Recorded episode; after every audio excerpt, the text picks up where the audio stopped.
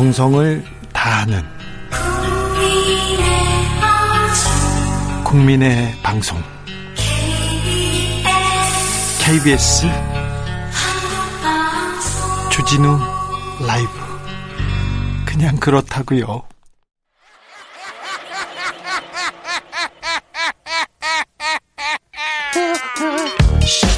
팔로 뛰는 기자, 탐구하는 기자, 세상의 질문을 마구 던지는 기자, 기자가 본 오늘의 세상, 기자들의 수다. 라이브 기자실을 찾는 오늘의 기자는 네, 시사인 김은지입니다. 네, 아, 안녕하세요. 네, 안녕하세요. 네, 시, 김은지 기자가 기자 생활을 하기 전에 인턴을 했습니다. 그때 제가 제가 가르쳤어. 금지옥엽은 아니고 제가 은지옥엽 그, 키웠는데, 네. 아, 네. 지금은 사회팀장이죠 시사인에서? 네, 벌써 그 시간이 10년이 훌쩍 지나서요. 10년 전이에요? 네, 주진우 진행자를 인턴으로 그리고 기자로 만났던 시간이 벌써 그렇게 지났습니다. 10년도 더 됐어요? 네, 저희가 그런 사이더라고요. 아, 내가 이렇게 벌써 슈샤이님이 정은지 기자 오셨나요? 반가워요 얘기하는데 김은지입니다. 김은지 정은지는 가수 아닙니까? 김성우님 와 김은지 기자님 오셨네. 시사인의 김은지입니다. 그 멘트 그립네요. 주엠씨가 한번 들려줘요. 주세요. 싫어요. 네. 제이유정님, 코로나 난무하는 미국에서 잘 오셨습니다. 2주 자가 격리 하셨죠? 네, 그러니까 코로나 결과 음성이긴 했는데요. 그런 것과 상관없이 모두 해외발 입국자들에게는 의무적으로 부과되기 때문에 네. 2주 동안 집에 열심히 있었습니다. 미국에 있을 때 저희하고 전화 인터뷰도 하고 그랬는데 미국에서 어떤 공부하셨어요? 네, 뭐 제가 학위 과정이 아니어가지고요. 네. 굉장히 공부 공부하면 좀 민망하긴 하지만 예, 다양한 논문들도 읽고 세상이 넓다라는 사실들을 배웠습니다. 네, 대선도 취재했었죠. 네, 그래서 샌더스, 바이든, 엘리자베스 워런 주요 민주당 후보들의 그 집회 현장들을 가기도 했었고요. 예. 게다가 조지 플로이드 시신이 안치되어 있는 현장에도 가서 그 BLM의 어떤 무게감도 느끼고 왔었습니다. 아니 거기는 왜가 사람들 모여 있는데 현장이니까요. 가까이 있으니까 안 갈 수가 없더라고요. 기자들은 현장에 이렇게 출동하다. 하도록 돼 있습니다. 다이아 쿠키님, 김은지 기자님은 스스로 컸어요. 네, 알아요. 숟가락 온, 같이 얹으려다가 그랬습니다. 기자들의 수다 앞으로 일단은 월요일 화요일 김은지 기자가 맡아서 진행합니다. 앞으로 어떤 뉴스 어떻게 진행 전해 주실 건가요? 네, 우선 오늘은요, 제가 세 가지 뉴스를 좀 뽑아왔습니다. 네. 당장 이 주말 사이 가장 화제가 됐던 큰 뉴스 중에 하나가 전 세계적인 뉴스인데요. 네. 예, 코로나에 걸린 가장 최고봉이 나타났습니다. 예, 트럼프 대통령이요? 네, 그래서 그거와 관련된 굉장히 그 후가들이 많은데요. 원래 네. 10월에 들어서 놀라운 뉴스 있을 거다. 이렇게 하면서 October surprise 있을 거라고 하지 않았습니까? 10월에 놀라운 뉴스가 있을 거다고 했는데 트럼프가 네, 그렇죠. 트럼프 대통령이 바로 코로나에 걸렸어요. 네, 그러니까 북미 관계에서 그런 surprise 뉴스가 나오길 바랬는데 네. 트럼프 스스로가 그런 뉴스를 만들어냈습니다. 네. 그러니까 미대선이 한 달도 남지 않은 상황인데 정말 예측 불가능한 상황을 다시금 만들어 버려서 전 세계적인 주목을 끌고 있습니다. 어, 당장 한국에서는 또 폼페이오 국무장관 방한 취소돼 가지고요. 아, 북미 관계가 좀 나아지나 했다가 좀 걱정입니다. 네, 그런 기대감이 정말 컸었는데 당장 안타까운 마음이 크긴 하더라고요. 예? 동아시아 방문 일정이 상당 부분 간소화가 됐는데요. 폼페이오 장관이 지난 2일 트럼프 대통령이 확진 판정을 받았을 때도 그대로 오겠다라는 입장이었거든요. 그렇죠. 하지만 막판에 이게 바뀌었습니다. 일본만 간다면서요? 네 네. 뭐 일본에 가는 것도요. 커드 외교장관 회의라는 곳에 참석하기 위해서라고 하고요. 예. 그 보니까 대통령 유고 씨의 그 서열이 국무장관이 4위나 됩니다. 예. 그러니까 장관 중에서는 1등이라고 할 수 있는데요. 네. 그러다 보니 워싱턴 DC에서 오래 자리를 비우기 힘든 상황 때문에 폼페이오 장관이 이제 빨리 일정을 간단하게 소화하고 간 다. 한다라고 보면 될 텐데요. 네. 하지만 와중에 또 일부 언론, 뭐 중앙일보 같은 곳에서는요, 마치 강경화 장관의 말 때문에 이 제목만 그대로 읽어보겠습니다. 네. 강경화 말 거슬렸나? 폼페이오 한국 건너뛰고 일본만 간다. 이런 것처럼요, 마치 강경화 장관이 쿼드에 대해서 부정적인 입장을 표하자 폼페이오 장관이 오지 않는 것처럼 묘사하는 제목을 뽑기도 했습니다. 네. 중앙일보가 좀 어, 지나치다는 김은지 기자의 지적이었습니다. 제목이 지나치다라는 건데요. 네. 김정은 국무위원장 트럼프 대통령한테 곧바로 곧바로 위로의 편지를 보냈어요. 네, 이것도 굉장히 눈에 띕니다. 왜냐하면 지금까지 세계 정상들 중에서요, 트럼프 대통령만이 코로나에 걸린 건 아닙니다. 예. 우리가 많이 알고 있듯이 영국 총리도 있고요, 브라질, 브라질 대통령, 네. 또 온두라스, 볼리비아, 과테말라 이런 대통령도 다 트로 코로나에 걸린 상황인데요. 네. 예, 물론 낫기도 했고요. 하지만 김정은 위원장 위로 전문을 보낸 건 이번이 처음입니다. 미국 현지에서 트럼프 대통령 그 감염 소식 보고는 어때요? 상 어때요? 반응이? 굉장히 혼란스럽다, 놀랍다 이런 이야기인데요. 정말 마스크의 중요성이라고는 전혀 강조하지 않았던 트럼프 대통령이 걸렸기 때문에요. 정말 마스크가 중요하구나 싶어서 현재 갑작스럽게 대도시에서는 마스크 쓰는 인구가 늘었다라는 보도도 있고요. 미국에서 현지에서 마스크 잘 안 씁니까? 굉장히 이게 지역마다 좀 다른데요. 네. 제 체감으로는 어 백인이 많이 있는 어 지역은요. 예. 그러니까 그리고 좀 교육 수준이 조금 낮은 정말 그 백인 위주의 도시들은 상대적으로 좀 적게 쓴다라는 인상을 받았고요. 백인들이 마스크를 많이 안 씁니까? 아니 많이 안 쓰는 건 아닌데 상대적으로 유, 어, 뭐 흑인이나 히스패닉 아시아인들에 비해서는 좀 떨어진다라는 느낌을 받긴 했습니다. 흑인들은 오히려 많이 쓰는군요. 그러니까 아무래도 이게 트럼프 대통령의 영향이 크지 않나라는 생각이 드는데요. 네. 트럼프 대통령이 평상시에 마스크 쓰는 게안 좋냐고 그건 굉장히 약한 사람이다. 나는 강한 사람이기 때문에 마스크 따위 무섭 쓰지 않는다. 그렇죠. 예, 코로나 무섭지 않다. 이렇게 강조했기 때문에요. 네. 이 트럼프 지지자로 보이는 이 백인 남성 위주의 그런 분들이 안 쓰는 걸 종종 목격했거든요. 네. 예. 트럼프 대통령은 아무튼 나는 괜찮다. 내 상태는 괜찮다. 계속 얘기하고 있죠. 네, 게다가 트위터에도 그런 영상을 올렸는데요. 그 영상에서조차 마스크를 쓰고 있지 않아서 그 영상을 촬영하는 다른 분들은 괜찮을까 이런 좀 걱정이 드는 영상이기도 했습니다. 예. 예. 여튼 지금 계속 의료진들은 상태가 괜찮아지면 내일 정도에 경우에는 백악관 돌아갈 수도 있을 거다 이렇게 밝히고 있는데요. 예? 하지만 여전히 우려가 많습니다. 왜냐하면 지금도 차를 타고 마스크를 쓴 상태이긴 하지만 그 병원 앞에 지지자들에게 가가지고 인사를 하거나 이런 모습들을 보이고 있거든요. 지금요? 코로나 예. 걸렸는데? 예. 근데 그 차 안에는 또 경호원과 운전기사님이 계시기 때문에요. 그분들도 지금 당장 좀 격리를 해야 되는 게 아니냐 이런 그렇죠. 그분들은 있습니다. 무슨 죄야? 예. 어, 우리나라에서는 있을 수 없는 일인데 트럼프도 어유 미국 대단합니다. 미국은 그냥 어, 돌아다닌다고요. 그런데 아무튼 이 트럼프 대통령의 코로나 감염 이게 미국 대선에 어떤 영향을 미칠지가 가장 큰 관심사입니다. 네, 이게 전 세계적인 관심사일 수밖에 없습니다. 미 대선이 끼치는 영향이라고 하는 게 전 세계적인 영향을 끼치기 때문인데요. 네.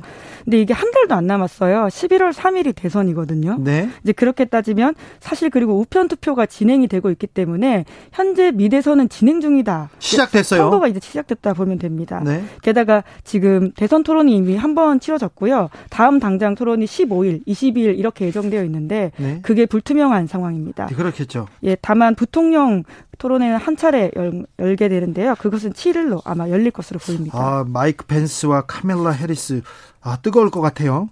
네, 굉장히 재밌을 것 같긴 합니다. 자, 코로나 감염 이후에 감염 이후에 지금 조 바이든과 트럼프의 격차는 어떻게 지금 진행되고 있습니까? 네, 계속해서 이 격차는 바이든 우위가 유지가 되고 있는데요. 네. 이제 물론 우리가 2016년 기억이 있기 때문에 함부로 단정 지을 수는 없습니다. 그러니까요. 그때 99% 90%다 트럼프 대통령이 낙선한다고 했는데 뚜껑 열고 보니까 다 놀랐지 않습니까? 미국 여론조사 믿을 수 없어요. 예, 근데 물론 총투표에서는 힐러리가 이기긴 했는데요. 이게 굉장히 그 미국의 독특한 선거 시스템 때문에 트럼프가 이긴 것도 사실입니다. 예. 그래서 이번 선거를 볼 때도 격전지가 어떤지를 보는 게 가장 핵심인데요. 미국은 그 주에서 한 주 주에서 조금이라도 이기면 그 주의 모든 표를 가져가는 그런 투표 제도이기 때문에 격전지가 중요합니다. 격전지도 네. 또 중요한 주가 있죠. 네, 여섯 개 주라고 최근에는 많이 꼽히고 있는데요. 네. 플로리다, 펜실베니아, 미시간, 위스콘신,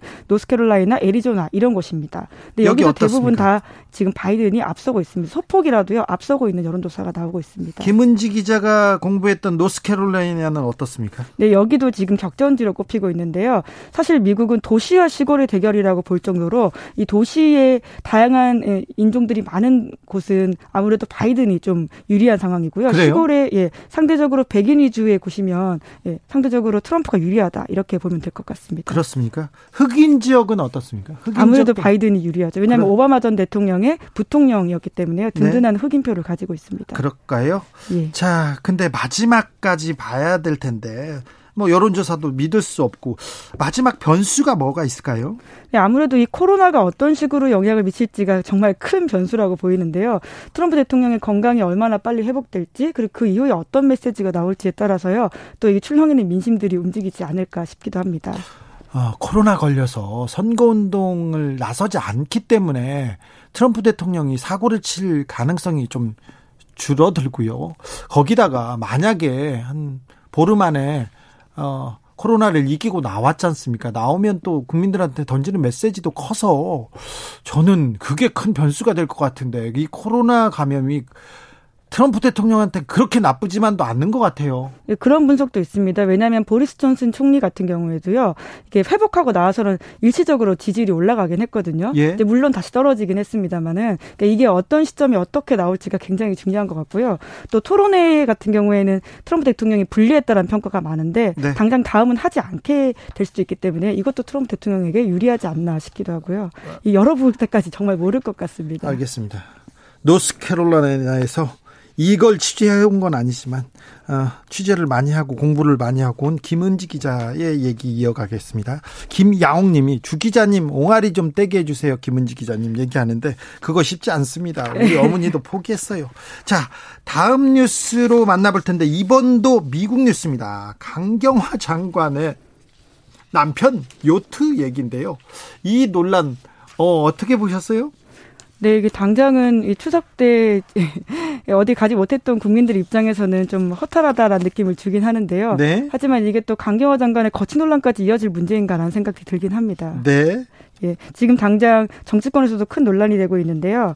왜냐하면 지금 아, 국감이 이틀 앞으로 다가옵니다. 그렇기 때문에 예, 계속해서 이 이슈가 돌아갈 것으로 보입니다. 그렇죠. 근데 어, 그리고 또 특별히 야권에서 굉장히 여기에 포문을 열기 시작했어요. 요거 요거 좀 정리해 주세요. 처음부터 좀 정리해 볼까요? 네, 이게 KBS 단독 보도로 시작된 논란인데요. 강경화 장관의 남편인 이일병 명예교수 이야기입니다. 외교부가 코로나19 확산 우려에 따라서 전 세계를 대상으로 해외여행 자제를 권고하고 있는 상황이거든요. 예. 그런데 이제 주무부처 수장의 배우자가 이 권고를 따르지 않았다. 이런 부분에서 논란이 되고 있는 겁니다. 예. 그런데 그 이 교수께서 블로그에다 이렇게 계속 쓰고 요트에 대한 그좀 꿈이 있는 것 같아요. 예. 그리고 계속 여행에 대해서도 얘기를 쓰고 있어요. 네, 전반적으로 그런 취미 생활을 굉장히 블로그에다가 쓰기를 좋아하는 분이신 것 같은데요. 네. 그러다 보니까 이게 또 언론의 눈에 포착이 되어서 이 출국하는 과정에서 KBS 기자가 이런 논란 어떻게 생각하느냐에 대해서 또 본인의 삶이 있다라는 취지의 주장을 하셨습니다. 네. 강경화 장관은 뭐라, 뭘 하십니까? 네, 우선은 송구하다라는 입장을 바로 밝혔는데요. 하지만 워낙 오래 계획하고 미루고 미루다가 남편이 간 거기 때문에 다시 돌아오라고 이야기하기도 어려운 상황이다. 이렇게 밝혔습니다. 네, 근데 여당은 좀 난감하겠네요. 네, 그래서 더불어민주당의 이낙연 대표와 김태년 원내대표도 당장 부적절하다, 부적절한 행위를 했다. 이런 식의 비판을 이어가고 있습니다. 네, 그런데 부적절하다. 그런데 뭐 국민의힘에서는 계속해서 수위를 높이고 있습니다. 네, 아무래도 아까 말씀드렸던 것처럼요. 이게 국감을 앞둔 이슈이기 때문에요. 더욱더 이 그런 식으로 굴러가지 않을까 싶기도 합니다. 네. 아, 그런데 저 아까도 먼저 얘기했는데 지금 고, 음, 강경화 장관 남편의 도미 그리고 어, 민경욱 의원의 방미 이 두 부분이 조금 대비되기도 해요. 네, 정치권에서도 그런 이야기들이 나오고 있습니다. 특히 민경욱 의원도 지금 미국에 가서 자신의 사진을 적극적으로 이렇게 또 이렇게 위포가 되고 있는데요. 격리는 제대로 했는지 모르겠어요. 네. 뭐 그 부분까지는 제가 아직 취재를 못 했는데 네. 우선은 그 사진은 봤거든요. 이 예. 미국 백악관 앞에서 한국 민주주의가 죽었다라는 취지의 1인 시위를 이어가고 있습니다. 네. 안 죽었는데. 네. 게다가 또 본인의 재판을 받지 않고 나가 있는 상태라서요. 그런 부분도 좀 눈총을 사고 있습니다. 네.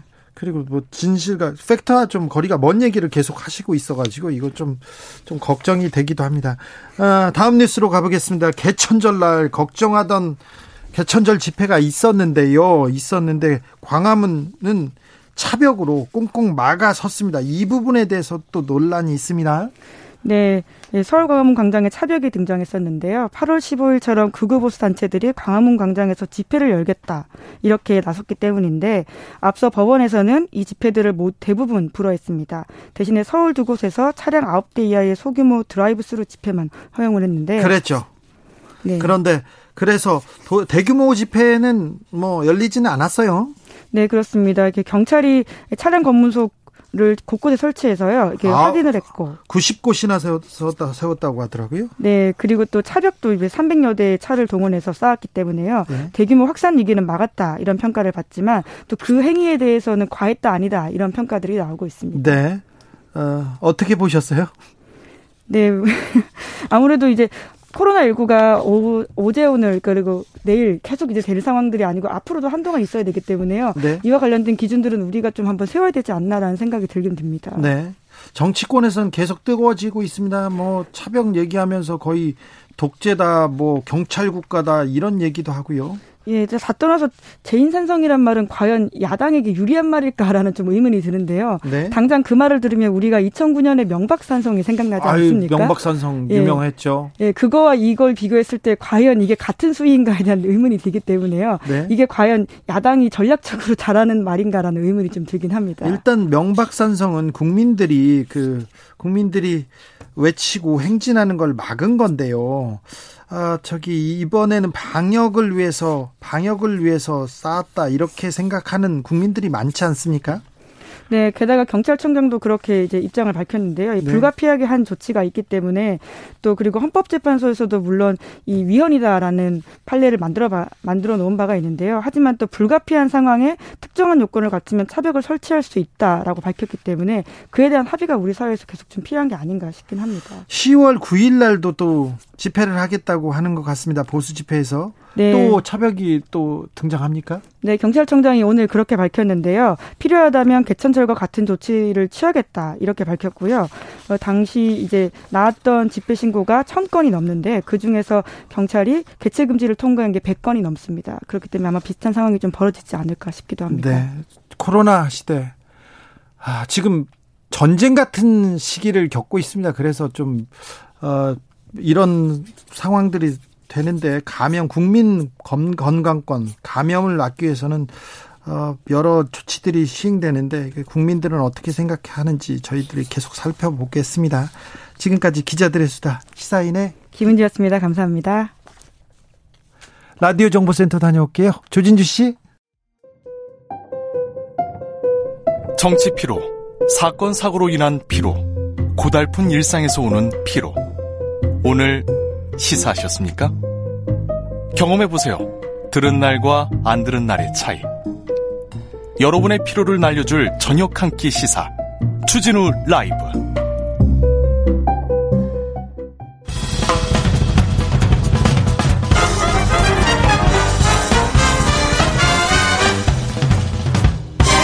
훅 인터뷰. 훅 인터뷰 이어갑니다. 정의당의 미래, 정의당의 새로운 대표를 결정하는 당대표 결선 투표가 시작됐습니다. 김종철, 배진교.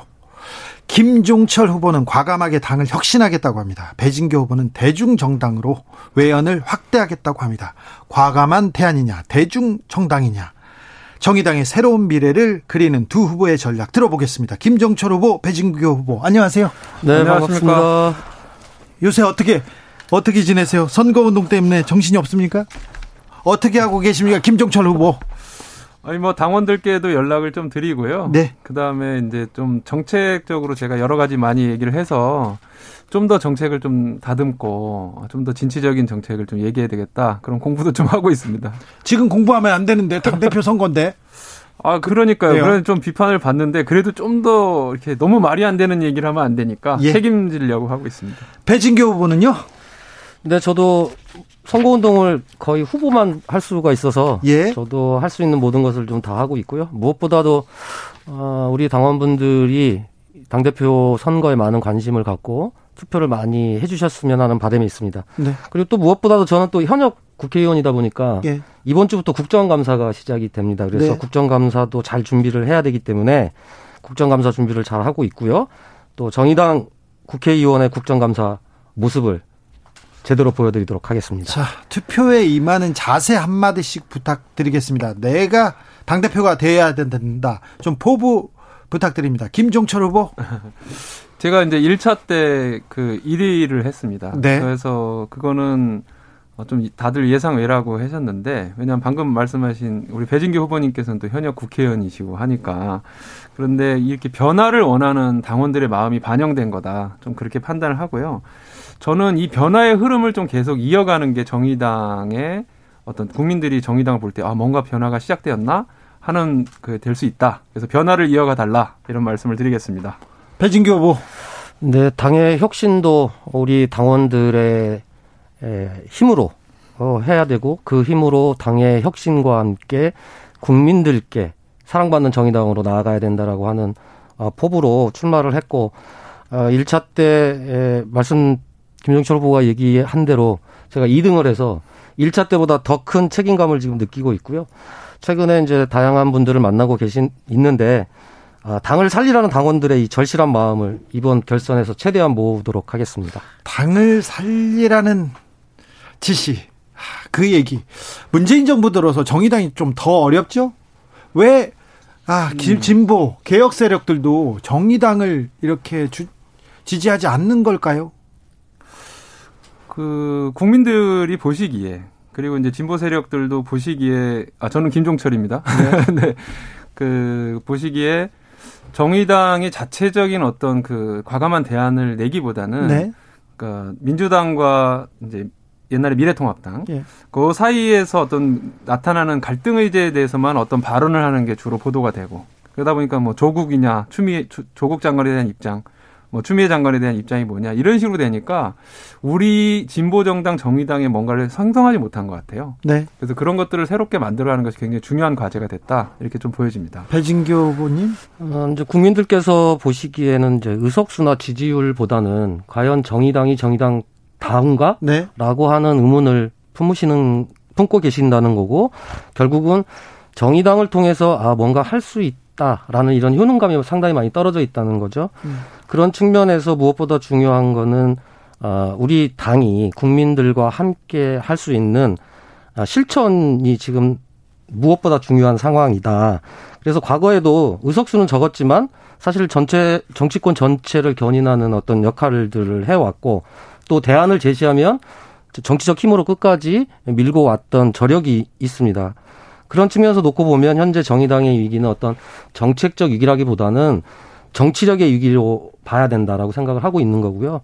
그래서 저 같은 경우에는 이제 원내대표가 된 다음에 시민사회와 공동으로 우리 사회의 해결 과제인 5대 입법 과제를 우선적으로 선정을 하고 함께 지금 입법을 추진하고 있고 이런 활동들을 하, 는 것이 어, 정의당이 국민들과 시민들과 함께하는 어, 것이라고 생각을 하고 이런 확정을 통해서 제2창당 을 통해서 더 큰 정의당 그리고 국민들께 필요한 정의당을 만들겠다라고 하는 약속을 드렸습니다. 김종철, 배진교 둘 다 당을 혁신해서 진보로 가겠다. 그리고 민주당 말고 대안을 내겠다. 개혁에 앞장서겠다.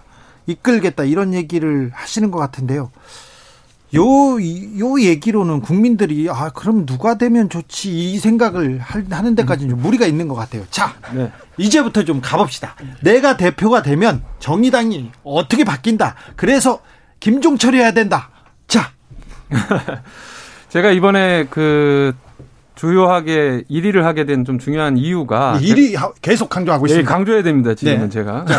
근데 그 강조한 그 일을 한 이유가 제가 볼 때는 조금 새로운 얘기들을 좀 많이 했거든요. 그리고 예. 원래 했어야 되는데 그것을 그 잘 못했던 거를 좀 했다고 생각합니다. 대표적으로 오늘 보니까 저기 그 민주당의 김두관 의원도 기본자산제를 실시하자. 네. 그러니까 어린 아이가 태어나면은 계좌에 2천만 원 넣어주고 20세 때 찾아가게 해주자 이렇게 하던데 아마 이제 우리 정의당에서 제가 기본소득을 뭐 이재명 지사 내세웠지만 어, 소득 불평등보다 자산 불평등이 심해지는데 어, 이것에 대해서 정의당이 작년에 얘기했던 청년 기초 자산을 넘는 기본 자산 제도를 통해서 소득 자, 예, 자산 불평등을 완화해주고 방어해줘야 된다. 뭐 이런 얘기를 하고 그다음에 소득세 최고 세율 인상을 통한 재분배 정책을 강력하게 시행한다 이렇게 얘기를 하니까 좀 더 당원들도 뭔가 아 그래 저런 걸 왜 못했지 이런 생각도 있는 것 같고 그리고 국민들께서도 저는 조금 반응을 하신다고 생각을 합니다. 네. 뭐 김두관 의원이 그렇게 나온 것도 그렇고요. 그래서 저는 그런 거에 대해서 좀 준비가 돼 있고 그걸 과감하게 하려는 의지가 있기 때문에 어, 제가 되면 그런 게 더 활성화될 거다 이렇게 생각합니다. 배진교가 정의당 대표가 되면 정의당은 어떻게 바뀝니까? 우선 저는 어, 집권의 경험이 있다는 거죠. 그러니까 정의당의 유일하게 구청장 경험이 있는 네. 어, 공직 출신이고 그리고 현재 구청, 여기는 구청장 했다는 자랑 또 나옵니다. 예. 네. 근데 그 구청장을 통해서 진보 행정을 했다라고 하는 것은 우리가 정책으로 했던 것을 구체적으로 지역 주민들과 함께 실현해 봤다라고 하는 경험이 있는 거죠. 네. 2010년도 당시에도 비정규직 문제가 상당히 에, 어려움으로 다가왔고 그래서 구청장이 되자마자 저희 어, 구청 산하의 공공기관 네, 130여 명의 직원들을 정규직화를 했고 이 정규직화를 통해서 다른 공공기관들이 정규직화를 하는데 선도적인 어, 정책을 펼쳤다는 말씀을 드리고 또 한 가지는 최근에 그 재난지원금 관련해서 어, 무상 예방 접종 얘기들이 많이 오고 갔는데 네. 에, 지금은 동네 어르신 65세 이상 어르신들이 동네 병원에서 무상으로 예방 접종 받는 게 상식이 됐지만 네.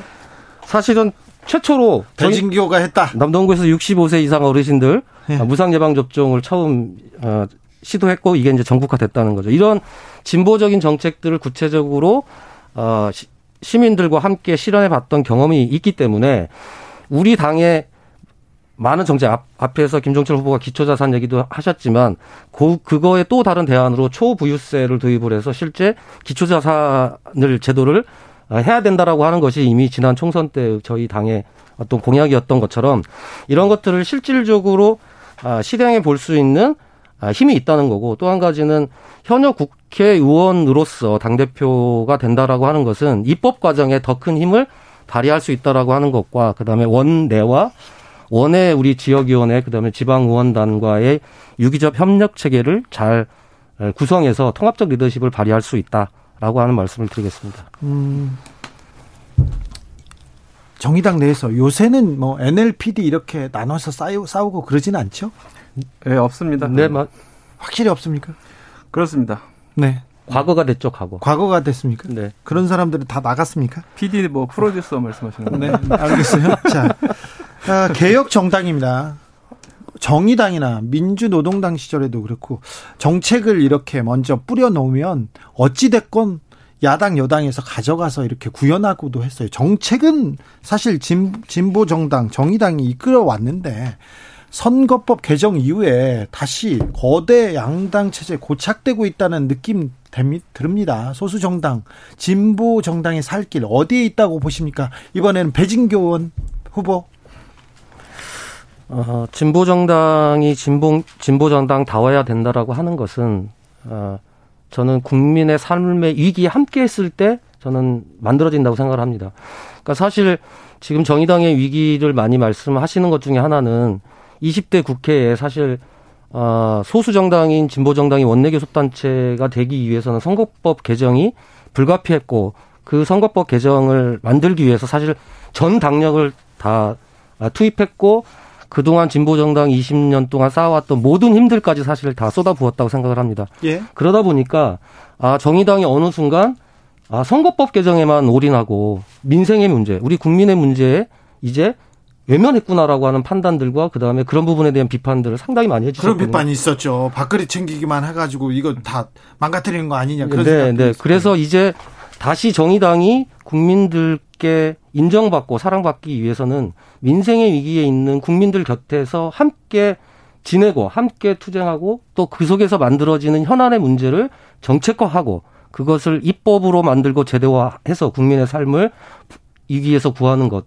이 길이 정의당이 살아갈 길 그리고 제3위 3회 정당으로서 살아갈 길이라고 생각을 합니다. 김종철 후보 저는 뭐 많은 부분 동의하지만 그것에 이제 좀 전제가 있다고 생각합니다. 하나는 어 현재 입법 과제로 입법 능력으로 보면은 민주당이 정의당보다 뭐 엄청나지 않습니까? 혼, 이제 180석 가까이 되는 정당이고 어, 혼자서도 입법을 다 할 수 있는 능력이 되는데 그런데 우리가 민주당을 견인하기 위해서도 우리의 대안이 국민들한테 설득력이 있어야 되거든요. 예. 그리고 더, 아, 저 확실히 저게 좋은 것 같다. 라고 이렇게 인정받을 수 있어야 되는데, 마치 이재명 지사가 당내 기반이 많지 않지만, 기본소득이라든가 또 여러 가지 이제 그 지자체에서 했던 걸 확실하게 하면서 그걸 전국 단위로 승화시켜서 전국민 재난소득으로 이제 얘기하고 하면서 그렇게 지지를 얻어왔던 것처럼 우리만의 어떤 그런 그 어, 마치 민주노동당이 예전에 무상의료, 무상교육, 부유세 이런 걸로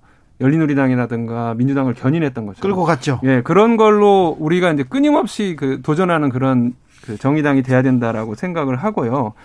그래서 저는 단순하게 우리가 무슨 입법 능력 이전에 무, 새로운 시, 세다, 새로운 사회를 위한 어떤 입법을 하냐고 하려고 할 것인가에 대해서 좀 과감하게 정리를 해야 되겠다 이런 생각을 좀 하고 그러면서 아까 말씀드린 뭐 기본 자산이라든가 그리고 우리 당에서 밀고 있는 전국민 고용 및 소득보험 이런 걸 하고요.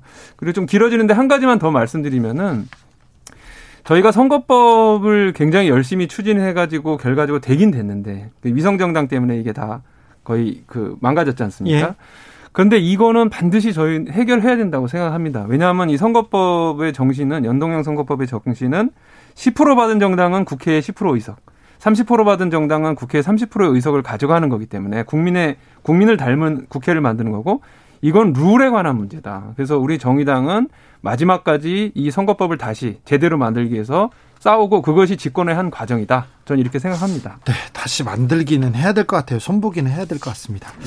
정의당의 전통적 지지 기반이 젊은 층, 전문직, 문화예술인, 노동자들도 있습니다. 그런데 지금 정의당이 젊은이들한테 인기가 별로 없습니다.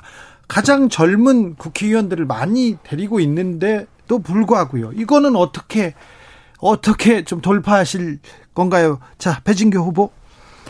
네, 그, 어, 사실 이제 청년들과 함께 호흡하는 감수성을 어느 정당보다 아, 높게 만들어 가려고 하는 것이 저는 정의당이라고 생각을 합니다. 네. 정의당 자체적으로만 놓고 보더라도 이미 김종철 후보나 저나 이제 2세대 진보 정치 2세대라고 얘기를 할 수 있는데 네. 3세대 정치인들이 지금 많이 없는 상황인 거죠. 그런 측면에서 놓고 보더라도 정의당과 진보 정치를 위해서라 위해서라도 청년 정치인들의 아, 육성과 지원은 어느 때보다 좀 필요하다고 생각을 합니다. 그런 측면에서 저희 정의당이 대한민국 정당 역사상 당내 당 청년 정의당 준비위원회를 이번에 위원장을 선출했고 이 준비위원장이 우리 청년들과 함께 청년 정의당을 만들게 될 것입니다. 아, 청년 정의당은 우리 당내 당이기 때문에 우리 당의 기본적인 정신과 강령에 대해서는 다 동의를 하지만 주요 정책과 관련해서는 청년의 입장에서 다른 목소리들도 다양하게 아마 낼 수 있을 거라고 생각을 하고 그런 측면에서 유호정 장혜영 의원을 중심으로 또 함께하는 청년들이 제3세대 정치인으로 육성 또 발굴하는 데 있어서 청년 정의당 스스로들의 역할들이 있을 것이다 저는 이렇게 기대를 하고 있습니다. 김정철 후보 네, 청년을 위한 정책이 당연히 이제 청년층의 지지를 받으려면 필요한데요.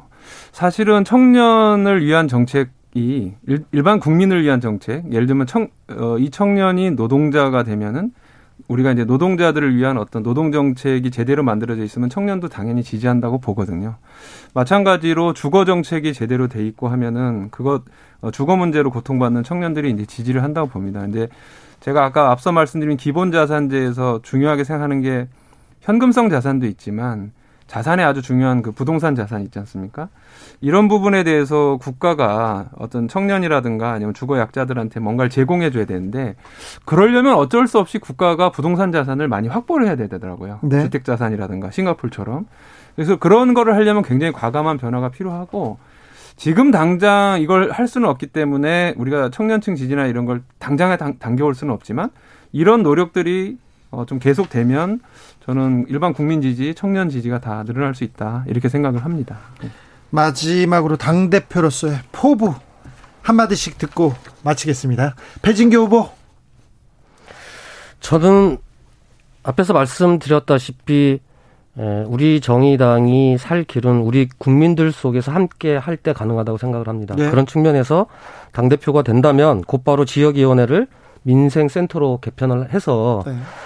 그리고 지역과 지역의회 그리고 중앙당 국회가 통합적으로 지금 많은 어려운 상황이 있기 때문에 전원 공격 전원 수비할 수 있는 전당적 시스템을 만들겠다는 말씀을 드리고 그래서 그러한 현장의 민원이 정책이 되고 또 해결의 빈도를 높여서 우리 국민들이 찾아오는 정당으로 만들겠다라고 하는 것이 저의 각오입니다. 뿐만 아니라 결선에서 새롭게 약속을 드렸던 것 중에 하나가 당원 총투표인데요. 네. 기본소득과 관련해서 당원들의 관심들이 높고 또 전국민 고용소득보험과 또, 또 기본 자산까지 한꺼번에 논의할 내용들이 상당히 많은 것 같습니다. 이런 논의와 학습하는 과정을 통해서 당원들이 함께 결정하고 함께 추진하는 당대표가 되도록 하겠습니다. 김종철 후보. 예, 앞서 말씀하신 이제 배진교 후보님 말씀 중에 이제 우리 당의 필요한 것들이 많이 담겨 있었습니다. 그 당의 지역 조직을 민생센터로 만들고 하는 부분 동의하고요. 저는 이제 국민 여러분들께서 우리 정의당을 어떻게 봐주셨습니까? 봐주셨으면 좋겠다는 생각을 드리냐면 오늘날 우리가 좀 굉장히 부러워하고 있고 노동 시간도 짧고 복지도 잘 돼 있는 이 복지 국가들은 가장 큰 특징이 진보 정당이 집권하고 있거나 최소한 제1야당을 하는 나라들입니다. 예. 뭐 스웨덴, 핀란드, 독일, 덴마크 이런 다 이런 나라들인데요. 그런 면에서 정의당이 지금 조금 마음에 들지 않은 부분이 있더라도 정의당이 힘이 커지는 것이 우리 국민 여러분들의 힘과 그리고 삶이 나아지는 것이다 하는 거에 대한 어좀 긴 호흡의 믿음을 좀 가져주셨으면 좋겠습니다. 저와 배진규 후보가 그런 걸 꼭 잘 해내도록 하겠습니다. 정의당 정의당의 대표 정의당의 미래 여러분은 누굴 선택하십니까? 선택하시겠습니까? 지금까지 당대표 선거에 나선 김종철, 배진규 두 후보 만나봤습니다. 감사합니다. 네, 감사합니다. 감사합니다. 교통정보센터 다녀오겠습니다. 정현정 씨. 테이크아웃 시사 나왔습니다. 오늘도 하나 챙겨가세요. 주진우 라이브.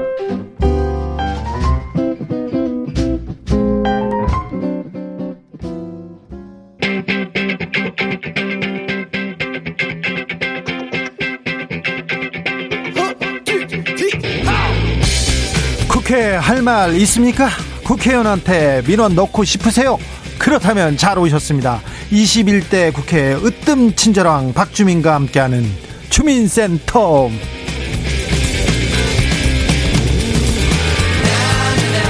여러분의 민원에 귀를 기울이겠습니다. 주민센터의 주치의원 박주민 더불어민주당 의원 어서 오세요. 예, 안녕하십니까. 추석 잘 보내셨어요? 의원님들은 또 추석 때 더 바쁘죠? 아니 이번에는 지역에 네. 어떤 방문이나 또는 행사 참여 이런 것들을 하지 말라 그래서요. 네. 어 지금까지 보내왔던 역대 추석 중에 가장 가장 네. 여유로운 추석이었습니다. 그래도 은평구 주민들 만나셨죠? 은평구 주민분들은 이제 시장 장을 네. 추석 연휴 전에 에, 돌면서 보면서 이제 만나 뵀었고요. 예.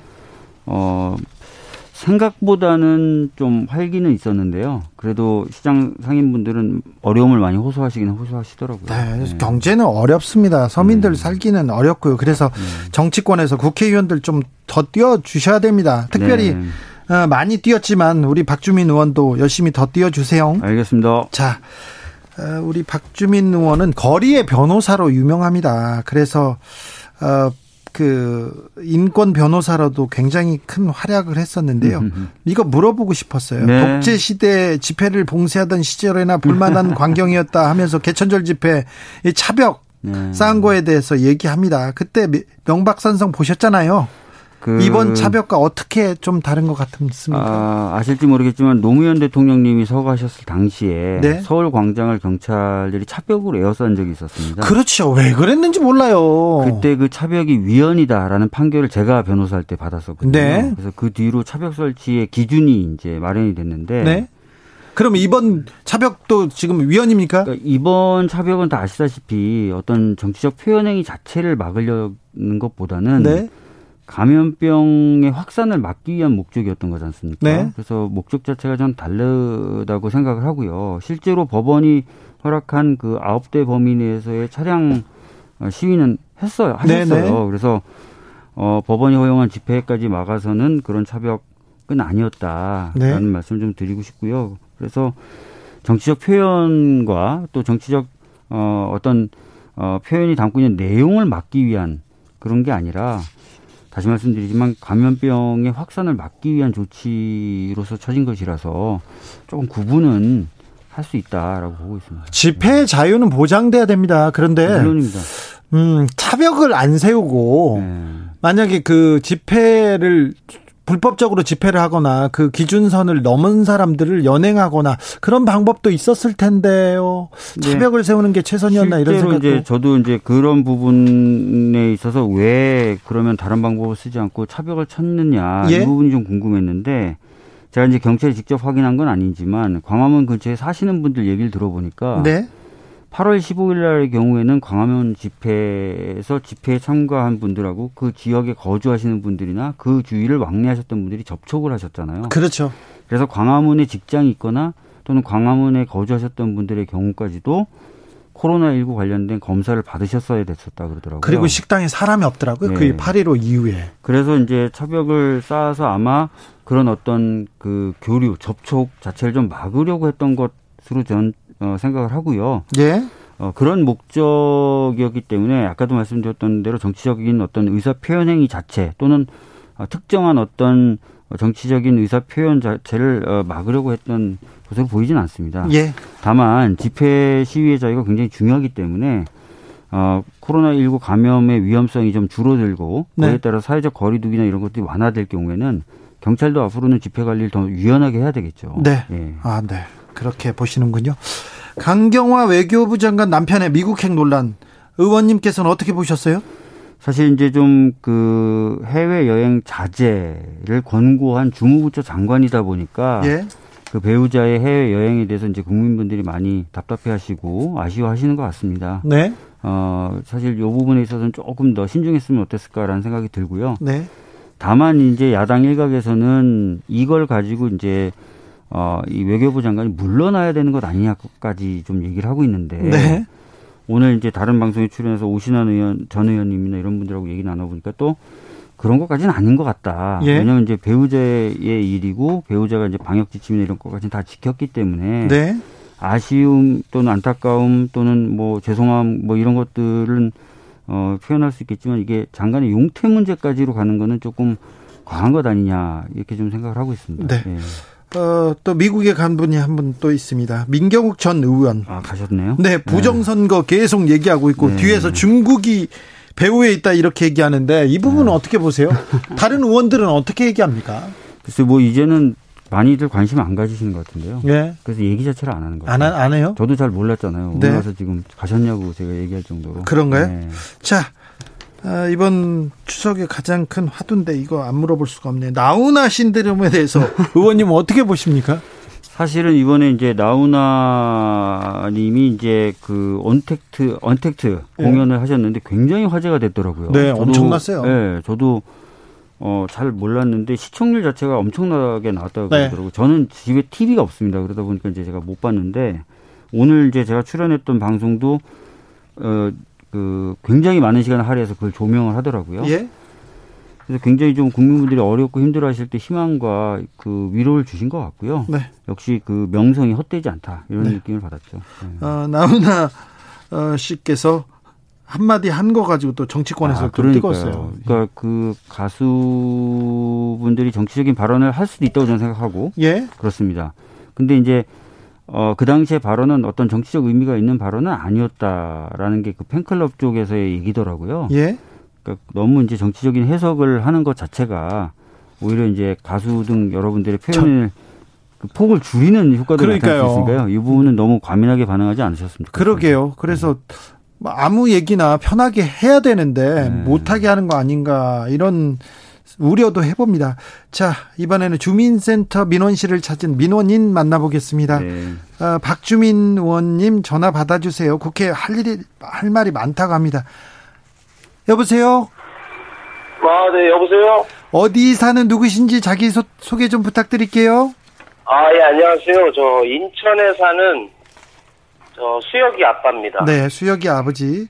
어, 박주민 예. 의원님하고 인사하세요. 예, 안녕하십니까. 아, 아, 예, 안녕하세요, 의원님. 예, 네. 박주민이라고 합니다. 아, 너무 좋아합니다, 아, 의원님. 아, 예, 감사합니다. 예. 박, 주민 의원 좋아하세요? 예, 예전에 그, 세월호 그, 네. 변호사 하실 때부터. 네. 네.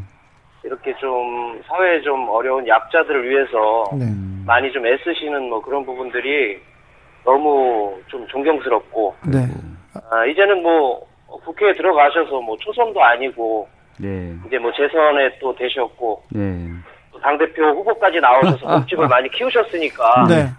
그런 어려운 분들 조금 더 힘낼 수 있도록 네. 네. 또 좀 도와주셨으면 좋겠습니다. 알겠습니다. 제가 다시 한번 생각해 보시라고 박주민 좋아하냐고 다시 한번 생각해 보시라고 하려고 했더니 잘 아시네요. 박 추석 때 박주민 의원 저기 서울시장설 이렇게 나왔을 때 어떤 생각 드시던가요? 아 일단 어, 우리 박주민 의원님 같은 분이 서울시 행정을 맡아서 하신다 그러면 정말 잘 하실 것 같고요. 네. 근데 조금 우려가 되는 건 예.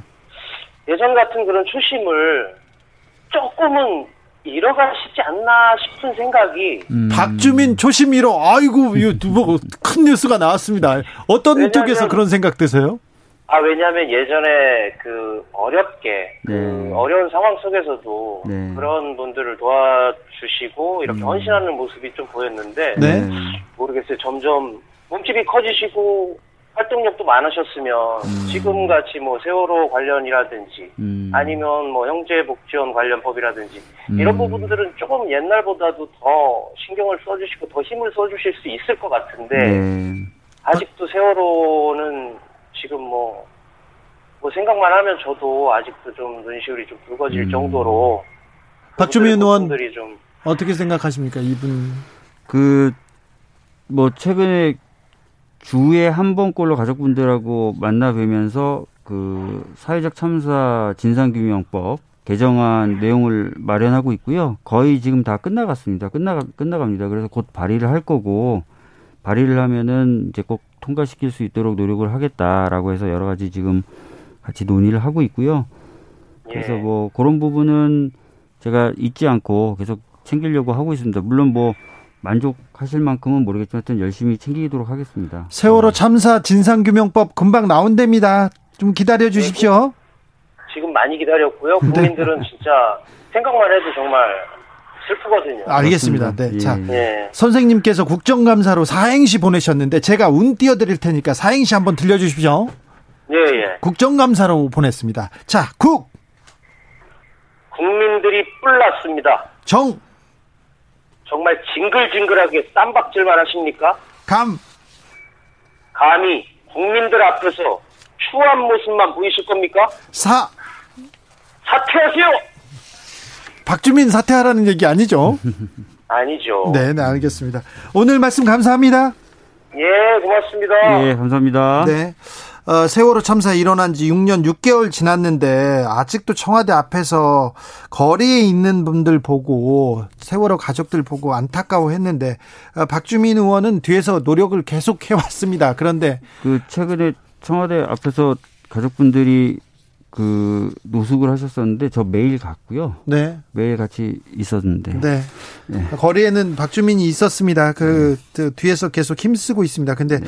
혼자서 이게 돌파하는 데는 좀 아니 근데 지금 말씀드린 대로 법안 준비는 거의 마무리돼 가고 있고요. 예. 그 그다음에 이제 그 물 밑에서 의원들 동의를 좀 많이 받아서 발의를 해야 돼서 그 작업을 하고 있습니다. 예. 가족들은 이제 세월호 가족들은 지금 청와대 앞에서 이제는 예, 돌아가셨죠? 가셨어요. 예, 네. 일요일 날 가셨어요. 예. 자, 수요일부터 20일 때첫 국정감사 시작됩니다. 박주민 의원은 국감 어떻게 치르실 예정입니까?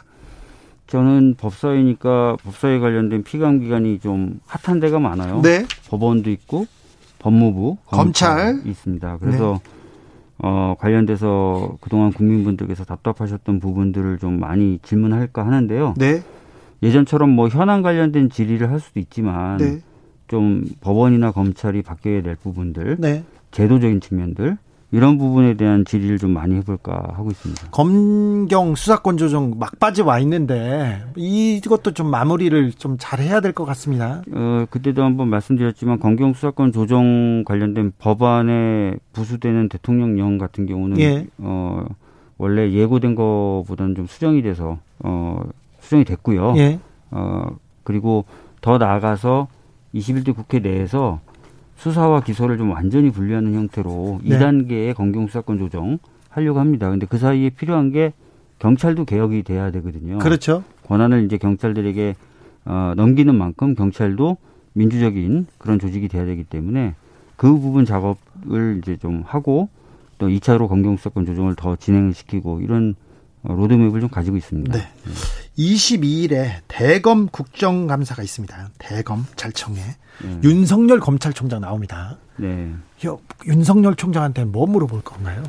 뭐 저는 그 지금 생각하고 있는 것은 그 세월호 특수단이 수사를 제대로 하고 있는지를 먼저 좀 짚어볼 아, 생각이고요. 예. 중요한 부분이네요. 그리고 최근에 이제 그 논란이 됐었던 몇 가지 사건들이 있습니다. 윤석열 총장이 지휘했는데 그 지휘가 정당하느냐를 둘러싼 네. 어, 그런 부분도 좀 물어보려고 하고 있습니다. 네. 네.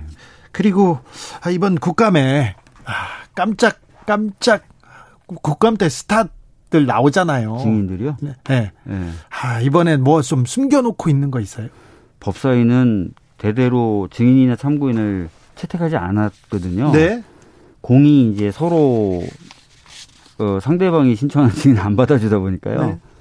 네. 이번에도 그래서 저희 법사위는 증인이나 참고인 없이 진행될 것 같습니다. 아 그래요? 국정감사가. 네. 그래도 반짝반짝 빛나는 박주민 뭐 보기를 원하는 분들 많습니다. 김우석 씨는 박주민 의원 성실하고 노력하는 모습 보이, 보입니다. 응원합니다. 이렇게 네. 얘기했고요.